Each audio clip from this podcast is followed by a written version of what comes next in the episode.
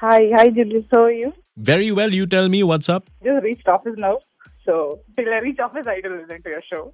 Oh, awesome. So if you're switching off my show after you reach office, then you shouldn't reach office, da? well, talking about office relationships, does it work or does it not work? It does work. So, I have seen a lot of my friends, you know. So, I've seen at least two, three friends of mine um, in the same batch. So, the girl and the guy from the same batch. And now they are like almost engaged and getting married in a year or so. So I've seen two, three relationships like that. Hey, hi, Julius. I think it's it's a very bad idea.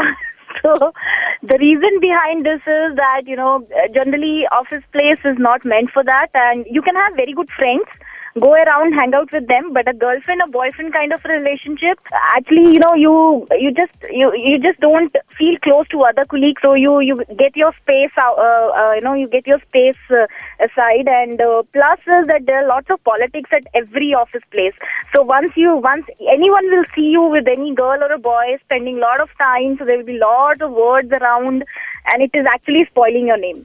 So it's better to focus on your work have very good friends, hang out with them, enjoy with them, but don't have any kind of a relationship. That is what I say.